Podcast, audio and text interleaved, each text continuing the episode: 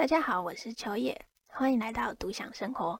我想和你一起阅读生活。我每一集的书本后面都会为这本书加上一行小小的注解，而这本书的书名和我第一集的注解相互呼应，所以当我看到书名的时候，就知道它一定是我要收藏的一本书。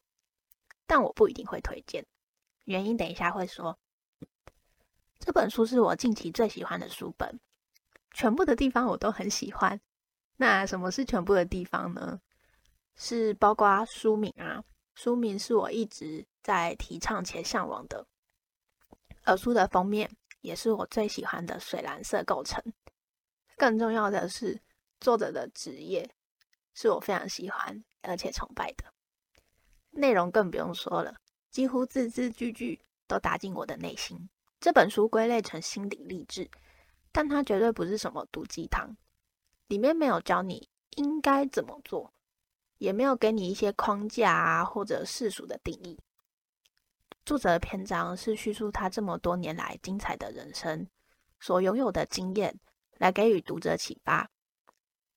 这本书是心灵励志，所以这一集我会着重在我自己读后所感受到的观念与想法来分享。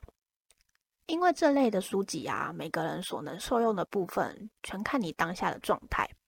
或许你正在为工作所苦，但有些人是在为自我人生方向迷惑，又有更多人是在为自己的情绪、家庭、个性等等所烦恼着。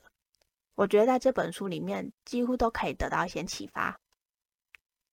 我以为我自己是不可能会推荐这类书籍的。所以，即使我在看完一半的内容时，我也没有很确定我要分享。因为心灵励志的书籍我看了非常的多，我觉得有很多部分是因为我们没有办法拥有别人的经历，所以即使看了作者所谓很励志的部分，我们也无法复制甚至模仿。不只是因为我们每一个人所处的时代不同，更重要的是，我们每个人会因为不同的状态而有不同的决定或想法。不应该只看一本书就去左右自己的想法，甚至颠覆自己心中的决定。但这本书的作者会让人觉得，他所讲的就是我们的生活。诶，我好像曾经也遇过这样的人，做过这样的事，有过这样的想法，但我没有他这样的勇气跟毅力。可是他做到的事，我好像也可以做做看呢。以前当我看别人的励志书籍的时候啊。因为他拥有的太过耀眼，我几乎不可能达成。我没有他的天赋或者机缘、背景或者是资源，只能看完之后赞叹，并且继续过着我这样平凡人的生活。不过作者跟我们一样，甚至他跟我们一起跌跌撞撞。所以我要来说说作者啦。作者叫做李慧珍，辅仁大学大传系广告组毕业的。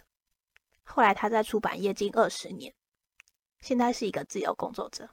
他和我们一样平凡，没有耀眼的学历与过抢眼的职业头衔，但他有着比我们丰富的阅历，所以写出了这本书，我觉得非常值得去看。首先，我要来讲讲我到底看了书中的哪一个部分，而决定要当成 podcast 的一集呢？是作者在写他要去阿拉斯加看极光。哎，你们是不是想要追我？这件事情我感觉我一辈子都不可能做到啊！修蛋姐，我要讲的不是作者去看极光这件事情，我想说的是作者要去看极光的动机。书中写道，他在陪他生病的老公时，他们一起阅读了一本叫做《生命沙法旅》的一本书，里面的人说了一段话：每个人都应该要去探索自己人生五大事，这五件事情是人生最想去做、去看。去体验的五件事，完成了这五件事，我们就能在人生中缔造自己定义的成功。注意哦，这边说的是自己定义的成功。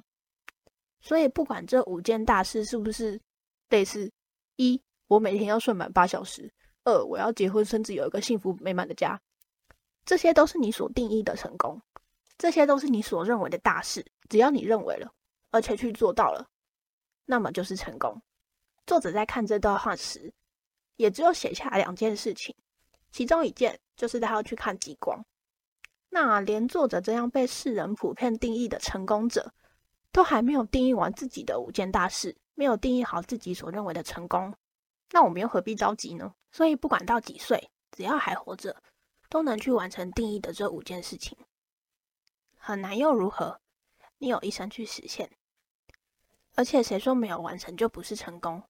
成功的定义不是由你自己定义的吗？只要你有这个念头，而在做这件事情的路上，你就一步一步定义你自己了。那在这边跟大家分享我自己列上的清单。我从很久很久以前啊，就想要在有生之年出一本书。即使现在出一本书很简单，但我认为只要这本书出了，这本书就代表我。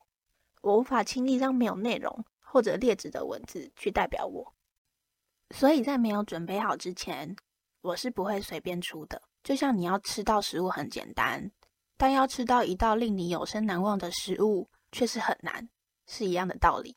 不是因为事情简单就可以随便去做。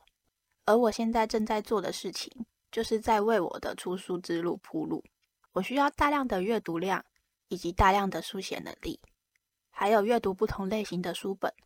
让我更加确定自己的方向等等，我不知道我会不会完成这对我来说一定要列上清单的五大事情之一，但我在前进的路上已经感到无比满足。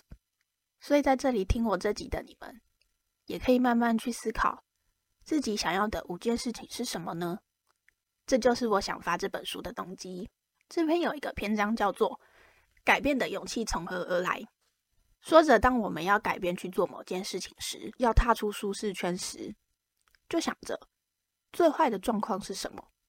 想完了之后，想完了之后，若可以承受，就去做吧。而我的人生一直都在不断的改变，而我的勇气一大部分是来自于我身边的人。我在大一时就已经决定要投入国考，而后来的四年直到毕业，我都很认真的准备国考。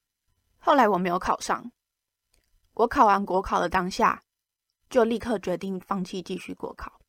但我也一瞬间不知道自己该找什么工作，做什么样的人生规划。我大学四年所有的目标都在考国考，所以我一时间所有的目标都看似瓦解。那时我浑浑噩噩的过了一个多月，直到某一天，我整理我的书桌，准备把国考的书放到箱子里。不让他们提醒我是个失败者。在整理时，我看到我摆在书柜一大堆我买了却没有看的书本们。我停下了整理，开始翻开那些书，我的心灵慢慢得到了平静。我好感谢写书的这些人，而我当时内心有一个声音：那我是否也可以成为这样的人呢？在有这个想法后的过几天。我跟一个国中好友出去吃饭，我跟他说我想做 Podcast，他毫不犹豫地说：“那我可以帮你设计还是处理行销的部分呢？”我们当时还一起说了：“哎，不然我们干脆一起创业好了。”我喜欢文字，所以我可以负责文案，他则说他可以负责行销。后来他确实花了一年的时间去上课、实习，然后到了大公司，有着还可以的薪水。做着行销的工作。当时的我们说想要创业的梦想没有实现，但我们确实往自己想要的路走了过去。当天晚上，我又跟另一个国中朋友聊天，他跟我说他不想要做他现在这个工作，他一直想要去航空业。我也说了我想创频道的事情，他则对我说：“我觉得你很适合，你就是适合写东西。”后来他辞职了，并且过了一阵子的待业期。那一阵子，他家人给他许多的压力，但他撑过了，而现在正在某一家知名航空公司里面工作。在创频道初期，我的高中好朋友直接无偿的说要帮我设计封面和协助 IG 发文的公版，在发了之后还给了我许多的建议，是我这个频道最想感谢的人。而在我发频道之后，有人说要跟我一起录音。推荐给我书本，还给了许多音频上的建议。我一直认为我的朋友们很少很少，但我身边的朋友确实都是我一直想要拥有的。我想说的是，我曾经也害怕我这个念头说出来，如果没办法实现，是不是会成为一个笑话？但我的朋友们一直以来对我想做的事情都只有支持，并给我许多的勇气。我常在想，我是何其的幸运，我身边的人们总是给我力量。那我有何好惧怕呢？作者在人人称羡的路未必是最好的路这篇，讲述了我们一直都听过的一个道理：其实幸福就在我们身边。而我想说的是我自身的经验。我的父母从小就不太管我，处于放养状态。跟大家说一个好笑的故事：在我国二那年发烧，打电话请我妈妈来接我去看医生。我在校门口等了很久很久，都等不到我妈妈。后来才发现，我妈妈跑去国小接我了。我妈忘记我已经国中了。这边先跟我妈妈说声对不起呀，因为我妈一定会听到，她是我的忠实观众。我爸妈从来都不知道我什么时候要考试，我都考几分等等。所以我爸妈从以前就一直告诉我，我希望你很平凡，然后健康快乐就好。我以前很讨厌我爸妈所谓的平凡，我觉得那是无所成就。出社会以后，那个曾经在学生时期有着非常远大梦想的我，现在为了工作与肩上扛的责任，都慢慢磨成我父母口中平凡的样子。这段话没有什么贬义哦。我以前觉得我应该有一个很高薪的工作，然后要很快的买房买车这样的人生。但身处在这个时代的我们，这样的人生谈何容易啊！而我身边有一个跟我很相像的人，他曾经也有着非常远大的理想，在大学跟研究所时期认识了许多厉害的人物。有着许多演讲经验和精彩的生活，也有人找到他一起开公司等等。不过他现在会跟我一起打电动，看着好笑轻松的动漫与电影，一起探索着平价美食，过着跟我一样平凡无奇的生活。那个曾经有着远大梦想的我们，现在更注重身边的人，享受着平凡日子的幸福。当时有伟大梦想的我们，看似发着光。但我们的内心疲累不堪，并没有现在的快乐。而我们终于不再框架成功的我们应该是怎么样，而是随着自己变动的生活去形成我们自己。很不好意思啊，这集说了许多我自身的小故事，并没有讲太多书中的内容，因为我前面提到过，这种心理类的书籍，每个人受用的地方不一样。所以我也没办法提出所有人都非常有共鸣的部分。我这集啊，也主要是想要跟大家分享这本书籍带给我的一些启发而已。这本书总共有三十六篇，每一篇大概都三四页左右而已。每个主题在人生不同的道路上都有可能会用到，是很值得看的书哦。最后，最后要跟大家分享作者所想要传达的书名。相关的内容，书上写道：“自由不是一条安全的路。如果你选择了自由，就要有面对压力的决心。你必须是一个知道自己要前往哪里的人，那么自由才会是你的助力。自由并不是恣意妄为的借口，而是要守住的真实之物。要自由，有很多的条件与责任。然而，当你准备好走向自由，自由会给你很多的机会，使你能发挥所长。到时候，自由便会成为真正的享受。我很认同作者的这番话。我也认为，自由意味着要承受的其实更多，有时也需要用更严苛的标准去无愧于自由。但若我们都能承担与承受，自由便是一生中最美好的事了。